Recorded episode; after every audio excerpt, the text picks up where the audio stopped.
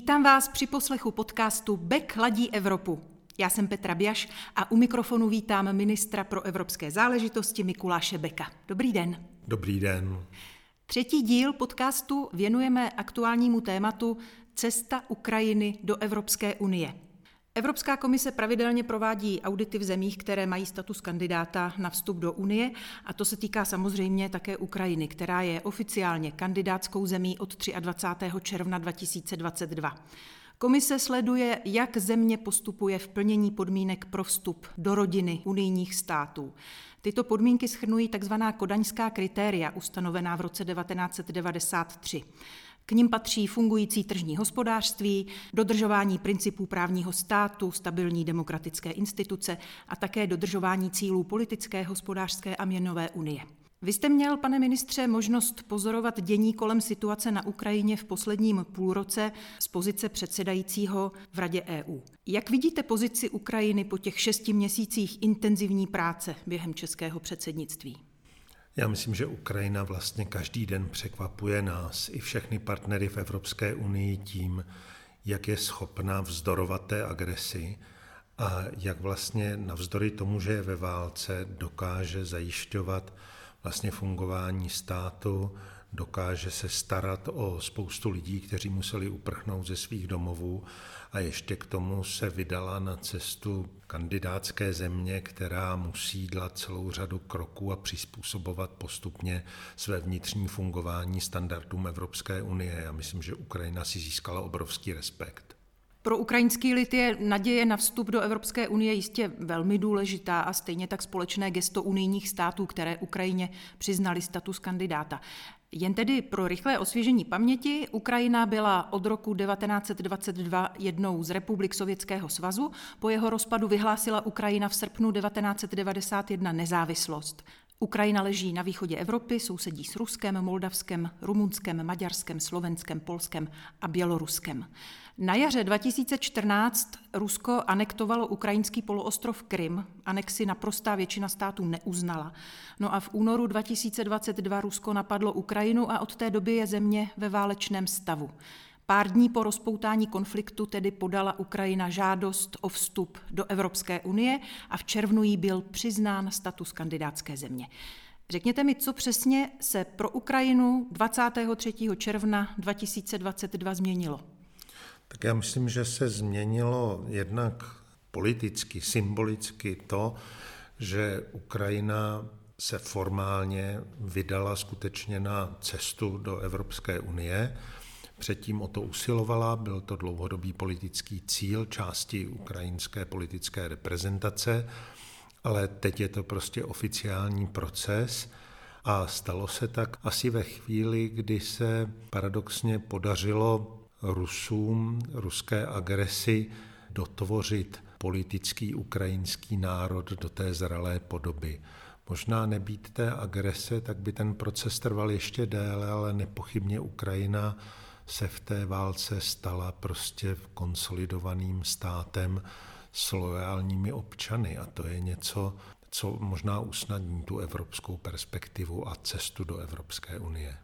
Pojďme tedy zkusit přiblížit, jak se Ukrajině daří v oblasti potírání korupce? Jak se jí daří bojovat s ovlivňováním ekonomického, politického a veřejného života ze strany oligarchů? A jak Ukrajina zvládá reformu justice a přijímání zákonů, aby byly v souladu s unijní legislativou? Já myslím, že všem je v Evropské unii zřejmé, že ta výchozí situace Ukrajiny v těchto oblastech není úplně ideální.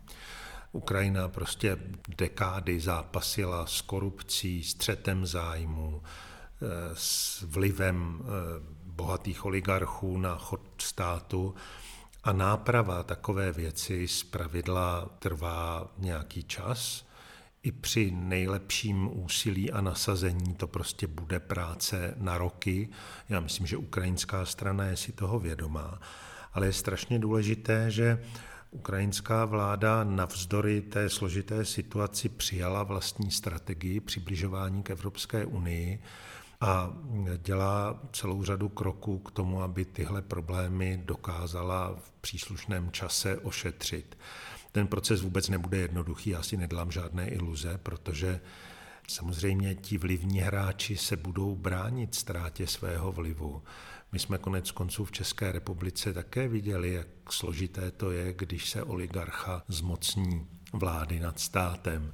Tak já myslím, že Ukrajinu nečeká lehká cesta, ale ta vláda, která tam teď je, prokazuje jasné odhodlání a také na straně evropských států vidím velké odhodlání pomáhat, například v té oblasti právní expertízy.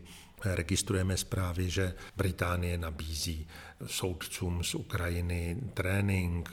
Vidíme na naší straně úsilí našich právníků pomoci na té cestě při přejímání toho evropského právního základu. A v celé řadě dalších zemí je tady upřímné úsilí Ukrajině na té cestě pomoci. A to vlastně souvisí s tím, že, že, že vlastně všichni jsme skoro bez dechu nad tím, co Ukrajina dokáže v téhle situaci dělat. A faktem je, že je to vlastně jediná země, která opravdu platí za tu evropskou budoucnost eh, tu daň války. A to je něco, co vzbuzuje velký respekt. Tak já věřím, že Ukrajině se podaří ty kroky udělat, byť jsem realista a tuším, že to bude stát spoustu politického úsilí, spoustu střetů a v tom procesu mohou být i tu a tam třeba nějaké úkroky zpátky a pro Ukrajinu to bude určitě klíčové téma toho přibližovacího asociačního eh, či eh, kandidátského procesu, protože bude prostě vystavena velké pozornosti členských zemí a Evropské komise. Bude muset opravdu prokázat, že ty problémy reálně vyřešila. Vy jste mluvil o strategii, kterou Ukrajina má. Můžete to popsat trošku blíže? Jaká je ta strategie? Tak Ukrajina by ráda samozřejmě v tom procesu postupovala kupředu rychle a neuvízla v takových těch osidlech, které se staly trochu osudnými na dlouhou dobu pro přibližovací proces na západním Balkáně.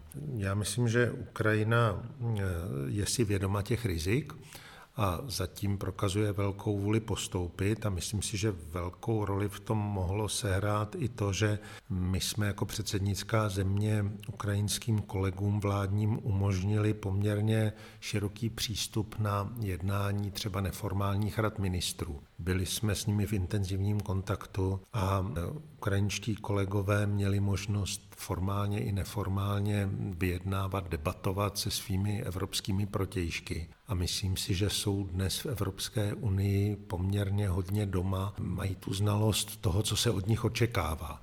A i mají znalost toho, jak přemýšlí členské země, na jaké potíže můžou narazit. Buďme zase realisté, víme dobře, že některé členské země Evropské unie jsou vůči rozšiřování poměrně opatrné. Ne všichni jsou přesvědčeni v tuhle chvíli o tom, že to rozšíření by mělo nastat v horizontu několika let a jsou také země, které podmiňují další rozšiřování třeba poměrně rozsáhlými vnitřními reformami fungování Evropské unie.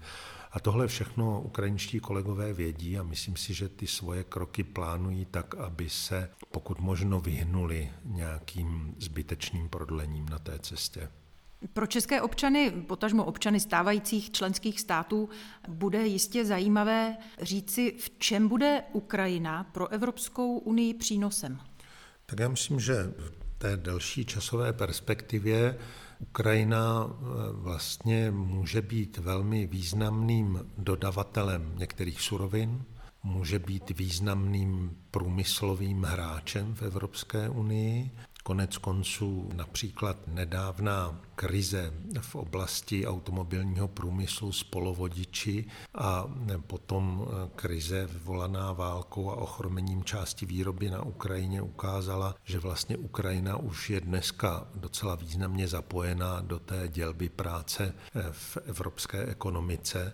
Takže Ukrajina může sehrát tuhle roli. Samozřejmě to významný dodavatel potravin. Takže pro potravinovou soběstačnost Evropské unie může být významným hráčem A já myslím, že Ukrajina bude mít zásadní roli v tom geopolitickém uspořádání budoucího světa, protože pokud se bude přibližovat k Evropské unii a jednou se třeba stane členskou zemí, no tak to bude zřejmě ta východní výspa Evropské unie s obrovským eh, významem i z hlediska bezpečnosti.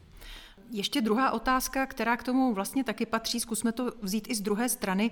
Co přinese členství v Evropské unii ukrajinským občanům? A tady možná se sluší připomenout, že Ukrajinců je dobře 44 milionů. Já myslím, že, že vlastně to, co přinesla svým občanům Evropská unie i v jiných zemích, prosperitu, mír, vládu práva, fungující demokracii, což jsou věci, které zní vznešeně, ale vlastně, když si je přeložíme do takových těch praktických aspektů našeho každodenního života, tak je to vlastně to, co si každý z nás přeje. Chceme mít možnost se domoci svého práva, chceme žít důstojně, chceme žít v přiměřeném ekonomickém komfortu.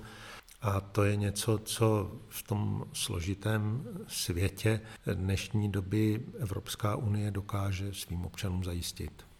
My víme, že Ukrajina teď čelí agresi Ruska a Evropa vyvíjí veškerou snahu, aby Ukrajině v těchto těžkých časech pomohla.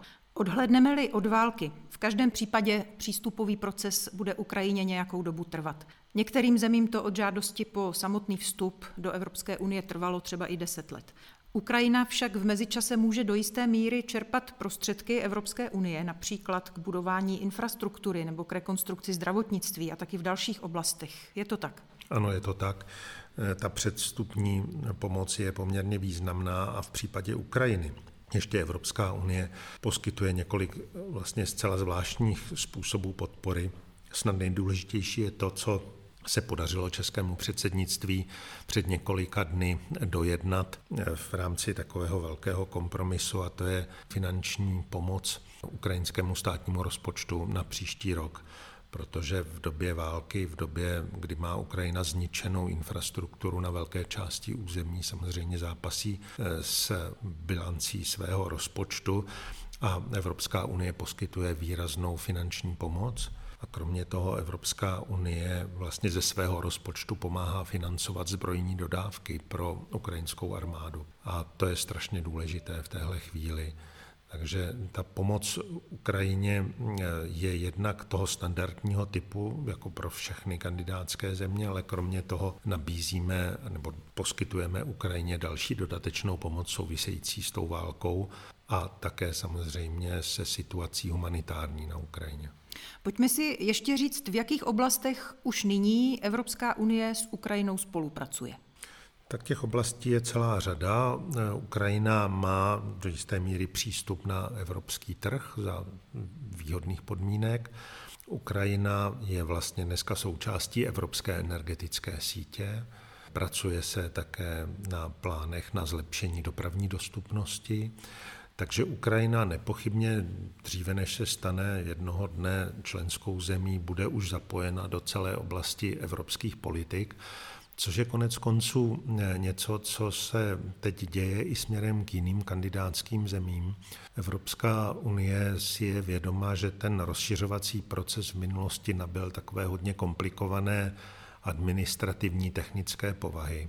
A myslím si, že dnes je velká schoda na tom, že je potřeba těm kandidátským nebo asociovaným zemím nabídnout eh, vlastně nějaké politické přínosy už dřív, než se stanou plnými členy. Takže i směrem třeba k západnímu Balkánu se hodně pracuje na, na rozšíření přístupu těch kandidátských zemí k některým oblastem evropské politiky. Třeba pro řadu zemí je strašně důležitý roamingový systém Evropské unie, což je věc hodně praktická, ale vlastně oceňovaná občany těch zemí.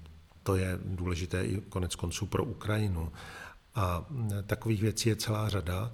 A myslím si, že dnes tedy mezi těmi tématy klíčovou roli očividně hraje energetika. Takže tam je důležité, abychom dokázali s Ukrajinou rozvinout co nejvíce vazeb v této oblasti, aby byla Ukrajina bezpečnější proti té agresi z Ruska. Vy jste se zmiňoval hlavně o takových těch hmotných, materiálních záležitostech, ale já bych ráda připomněla, že už teď se spolupracuje s Ukrajinou na poli vědy a výzkumu. Ve studentském programu Erasmus běží spolupráce v oblasti kulturních projektů formou grantů pro ukrajinské umělce a tak dále a tak dále.